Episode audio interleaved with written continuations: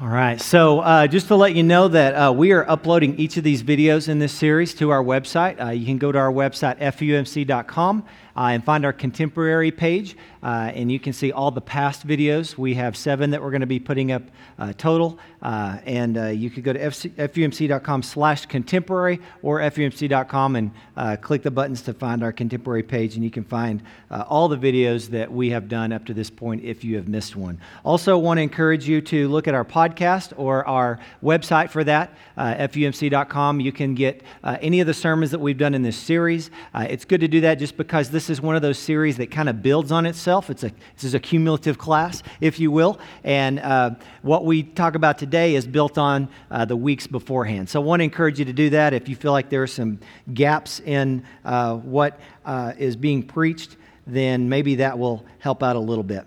All right, a quick review here. Uh, we have seen how work is good, that God created us for the very reason of work. How that is what it means to be created in God's image. And yet, early on in the story, sin corrupts work and causes separation between us and God and us and one another. However, Jesus has overcome that separation by giving his life on a cross, therefore, providing a way for reconciliation to happen reconciliation with God and reconciliation with one another. We have also seen how God has subjected all the creation to futility, which means we deal with this thing called thistles and thorns in the midst of our work. And the point of that is that we would uh, hope in God, that we would cry out to Him, that in the midst of of being subjected and frustrated, it would lead us to a humble place of crying out to God for help, for salvation, uh, for deliverance, in all the ways that we cry out to God we have looked at how God is a great delegator and that he is one in authority. But throughout human history, we can see that we have authority issues. We are living with the seeds of rebellion that have been planted in the human heart ever since Adam and Eve. And in doing that, we have issues with authority. However, Jesus submitted himself to his Father's authority, even to the point of dying on a cross. And therefore, God exalted him and raised him above all authorities because Jesus was willing to trust and believe in the goodness of the authority of his loving Father. The loving Father gave Jesus authority over all of heaven and earth. And so we are called to do all of the work that we do as unto the Lord, as unto Jesus. Even work that may feel meaningless, even work that we don't feel is uh, making a difference, we can still do that kind of work uh, as unto the Lord. Now, that leaves us with a, a, big question, and this is a question that we need to uh, hit on in this series, and that is this What if my line of work doesn't honor God? What if my line of work doesn't honor his people or doesn't honor creation? What if I feel like I'm in a field of work or an industry that, that isn't doing anything that's really good? That's one question we are going to have to deal with. Another question we will have to deal with is what if my work environment is not a healthy place? What if my environment is pressuring me to be dishonest with customers or to fudge the numbers or to look the other way when certain forms of abuse or mistreatment is happening? We're going to pick up on those kinds of questions next week. Okay, so that's a little teaser. Put that on the shelf. We're going to pick that up next week about what it means to address things in the workplace that are not in line with God's will or God's kingdom, uh, whether that means confronting others, uh, whether that means quitting and changing your job. Yee, that's a scary thing, isn't it? Uh, or even blowing the whistle. So we'll get to that. But before we go there, I think it's important that we get a little more grounded in the positive side of work. And so today we are going to talk about God's calling on our lives. The word calling comes from the Latin vocare, and that is where we get the word vocation. And vocation is what we do. So our vocation has to do with our calling. Often we think of our vocation as just something that we made up on our own. Uh, but historically, that word is connecting, connected to the calling on our lives time and time again, Jesus goes to people and specifically calls them. he invites them, he commands them, he says to them, Hey, you come and follow me. We heard the scripture in Luke chapter 5, Jesus calling Peter. He tells Peter to, to throw his net on the other side of the boat, uh, to go out into the, into the deep for a fish and to throw his net out. And Peter is like, We've been fishing all night. And he catches a huge amount of fish. And Peter realizes he's in the presence of greatness. He's in the presence of someone great. Isn't it neat how Jesus affirms Peter's vocation? He affirms his calling. He affirms what he is doing with his hands. And yet he puts a, uh, an additional calling on his life and it says that they left everything. They left their livelihood, they left their, their existing vocation, and followed another calling, another vocation. There are other times when people want to follow Jesus and they come up and say, Let me follow you, let me hang out with you. But Jesus says no for various reasons, one of which often they are not willing to let go of the things that they are attached to. They want to follow Jesus on their own terms. They want to follow Jesus with their own interests maintained. Following Jesus always requires a letting go of something. Whether it's your nets, metaphorically or literally, uh, whether it's your livelihood, anytime we follow Jesus in any way whatsoever, we have to let go of something. That is the choice that we have to make. Well, in the same way that Jesus calls people to follow him, we have a choice to follow him or not. Jesus commands his disciples to make disciples of all the nations. That means if if we are a disciple of Christ, then we are ones who follow Jesus. To follow Jesus means that you have a calling on your life. And so, just in case we're asleep this morning, uh, we're going to do this together. We're going to say this out loud, okay? God has a calling on my life. Are we ready? We geared up? With enthusiasm now. One, two, three. God has a calling on my life. Okay, let's say it one more time to let it sink down a little more. One, two, three. God has a calling on my life. That is true of every single one of you. Some think that God only calls a few people, maybe pastors or missionaries or nonprofit workers, and that everybody else can just do what they want in the world. That is not the truth. That is a lie. God has a calling on all of us. Just as God created Adam and put him in a garden, God created you and put you in the world. God not only made you to work, but He gave you very specific gifts and abilities and preferences to do certain kinds of work. I love watching all these videos because it's amazing to see how each person has a little bit of a different story. And a lot of times, uh, every person that we highlight in these videos, they've had a, a sense of, I was doing this, and then I decided, you know, that's not exactly what God's calling me to do, and so I've decided to kind of shift that. Or I ran into a brick wall here, and, and so God moved me in this direction. And usually, a, a lot of times, that takes a, a long period of time. Uh, it takes sometimes months or years, even. And, and honestly, a calling is something that we are always working on uh, we're always honing in. Uh, we can always be praying about God's calling on our lives and how God might be shifting the needle to the right or to the left a little bit in our lives, or in some cases, a lot. And so, you may be asking, well, how do I get in touch with God's calling on my life? You know, it's easy to know what we don't want to do, isn't it? Some of us would say, I would never in my life be a teacher. Others would say, I could never work in, in the medical field. I, I just can't do it. Uh, some would say, I would never be able to be a good farmer or rancher. Others would say, I could never be in an office job. It would just suck the life out of me. It's amazing to see how God made us so diverse and different. The reason He did that is because given how he made you, he made you for specific things, to do certain things, and to, to live a certain way in the life, in your life. And so I have a quote that I really love that helps us, I think, to really get started on this business of finding our calling. And it's by a man by the name of Frederick Buechner. He says this The work that God calls you to is where your deep gladness and the world's deep hunger meet. Okay, let's let that soak in. The work that God calls you to is where your deep gladness and the world's deep hunger meet. Now, let's flesh that out a little bit. I want to invite you to think about two concentric circles. And one of those circles is your deep gladness, and the other circle is the world's deep hunger. Okay? This is my uh, attempt at a diagram of sorts. This is copyright me. I don't want anyone, you know, stealing this and putting it out there for publication. Just kidding. Um, so think about it. There's a deep gladness inside of you, and there's a deep hunger in the world.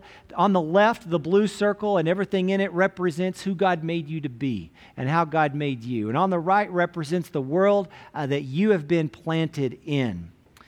Let's start out with the one on the left your deep gladness. Our deep gladness comes from deep within us, gives us a sense of joy and meaning and energy and purpose in our lives. Our deep gladness does not mean it is always easy. In fact, I think that in a lot of ways, we think of deep gladness and we simply think, well, whatever makes me happy. No, deep gladness goes deeper than that. There are some substitutes for deep gladness that we have to clear out of the way before we can get at the heart of what that really means. The first substitute for deep gladness is money. Because when we work in our society, it gives us this stuff called money, doesn't it? And you can do a lot with money. And the beautiful thing about money is you can do a lot of good with it. But the challenging part about money is you can use it for evil as well. Money does different things. Money gives us a sense of security. It makes us feel like we've got everything that we need. The temptation with it is that, is that if you get enough of it, then we really come to a place where we don't really think about having to trust in God to provide for our needs. That's a dangerous place to be in. Money also gives us comfort. It allows us to buy things that make us comfortable, where we don't ever have to live into anything that's difficult. Third of all, money can provide status. The cars that we buy, the houses and the neighborhoods that we choose to live in, uh, the clothes that we choose to wear, they all can say, Look who I am in the world. Look how important I am. Those are the things of status. They make us feel good.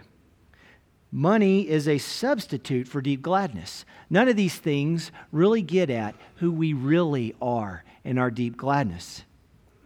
The second substitute for our deep gladness is living out the expectations of others. How often do people find themselves going into a line of work because that's what mom and dad wanted them to do? Parents, let's be careful not to push too hard on our parents and what we think they need to be doing. I say that all the while feeling that tension as a parent, wanting my kids to, you know, be productive members of society and all that good stuff. But let's think about how, um, how tempting is it to simply go into what we do because somebody else wants us to. I grew up the son of a farmer and rancher, and me and my two brothers uh, heard from our father over the years, on and off. We, we heard him say again and again, You guys do whatever you want to do with your life. And I and my brothers never felt pressure to come back to the family farm and the family ranch, which is probably a good thing because I would have probably messed it up. But in my mind, I never felt like I, I was bound to that. And for me, that was a very good thing, I think, so far. I'll tell you once, once my life is over, I'll look back, and it's like, man, I should have just been a farmer. But for now, that's a very, very good thing. And neither of my brothers or myself uh, have continued in that way. How tempting would it have been um, when my great grandfather moved to uh, Hansford County, Texas from Tennessee in the late 1800s uh, and, and bought a farm? And then uh, his son, my granddad, inherited that farm, and then my dad inherited that farm. How much pressure sometimes is there for that generations to, to feel like you got to live into those expectations? Maybe God's calling you to carry things like that out, but maybe God's calling you to do something else. Living out of the expectations of others is a substitute for your deep gladness. And then finally, the third way of substituting for deep gladness is taking the easy way out. Finding something that's just so easy, something that doesn't really challenge you, something uh, that'll get you by in life, but it's not really connected to any real deep meaning or purpose for your understanding of, of any kind of calling of God on your life. Often, our deep gladness is not just the easiest work in front of us. If you're taking the path of least resistance, then I challenge you to look deeper into maybe a deeper calling that God has for you. Often there is struggle and trial to discover what you were made to do. These three substitutes of money, living out of the expectations of others, and taking the path of least resistance are all in this category of self serving. Ultimately, all of those are serving the self. And self serving motivations are not kingdom motivations. God did not make you and plant you into this world to serve yourself. God made you in His image to serve Him. And when we serve Him, we will find ourselves serving others as well. Other words, God's calling on your life is not about you. Your deepest gladness is not serving yourself. Okay? So that's the left side, your deep gladness. On the right side, we have the world's deep hunger. What is the world's deep hunger? I want to talk about this at two different levels. The first level is the level of general creation. And at the level of general creation, we have the world of Adam, the world of Genesis chapter 1 and chapter 2. God created the world, He said it is good. Even though God subjected this creation to futility so that the creation would groan out in hope, it is still a good creation. So that's one level that we can think about the world's gladness is just the world that we find ourselves in as creations of God in this world of Adam. But there is a new world happening all at the same time. It's the world of the new creation, the world of Jesus, the world of the kingdom of God, whereby all authority in heaven and earth has already been given to Jesus. These two worlds exist at the exact same time. You and I live in both of them together. And it's important to not neglect one for the other. And sometimes that's the tendency is to neglect the world of Adam, to neglect Genesis chapter 1 and chapter 2 for kind of a pie in the sky theology and escapist understanding of our faith that leaves the world and everybody else behind. The other mistake that can be made is to just say, This world is all we got. That's it. There's no real God. And if there is a God, He's not creating any new world for us. This is all we got. We better just live with the, the best that we can. Both of those are, are shallow ways or, or limited ways, shall I say, of understanding the work that we're called to, to do, the world that we're called to live in. As people of faith, we're called to live in both of these worlds at the same time. And so the world's greatest hunger is, is a hunger for both of those worlds. You may find in your, work, in your work that you're doing a lot of the work of Adam. You're doing a lot of the work of the creation of this world. That's a very good thing. And you may have to try harder to see well, how is the kingdom of God living and coexisting in this world at the same time? Maybe you're in a world where um, you, are thinking of the kingdom of God a lot, and, and it's kind of hard to remember the world of Adam. Um, I think ministers sometimes have to remember those things uh, more than most. But we have to make sure we're taking both of these worlds. When we talk about the world's deep hunger, we're talking about the hunger of the creation in general, but also our longing for something more. The resurrection of Jesus Christ is the beginning of that new world, the beginning of that new creation. And we are called to long for and anticipate that world. The day will come when the first world gets swallowed up by the second where the first world, the world of Adam, gets fully encompassed by the world of Christ, where resurrection has the fullness of its power in the new heavens and in the new earth. Until that day comes, we are called to be a people who live in both worlds. And so, my brothers and sisters, think about your context. Think about the work world that you live in right now. Think about the vocation that you are living out. Do you, do you, are you living into the calling that God has on your life? Do you need to struggle with that a little bit? Do you need to wrestle with that? Are you doing what you're made to do? Are you going where you were made to go? Are you being who God made you to be? Maybe there's a step today you can take in the direction of continuing to discover where that place is. Often, it may take months and even years of continuing to grow in that understanding of God's calling on our lives. Find your overlapping circle. Find the place in your life where your deep gladness and the world's deep hunger meet. Finally, I simply have to say that sometimes God calls us to a work that we do not feel that is all inside of our gladness zone. He calls us to a, a, work that is over there in the red. And, and there's nothing in us that perceives that, that this is my deep gladness. When God called Moses out of the burning bush, there was nothing in Moses that felt, oh, this is my deepest gladness, is to go and to rescue the children of Israel, to go into Pharaoh's house and to say, the Lord God says, Let my people go. He had no connection with deep gladness in that moment. And yet God called, it to, called him to that. There's no other person on the planet at the time that was fit for that role other than Moses. Born of a Hebrew, yet raised in the house of Pharaoh, lived on both sides of that line between the Israelites and Pharaoh. Moses was the person. And the reason that it wasn't in his deep gladness, I think, is because Moses was running from God.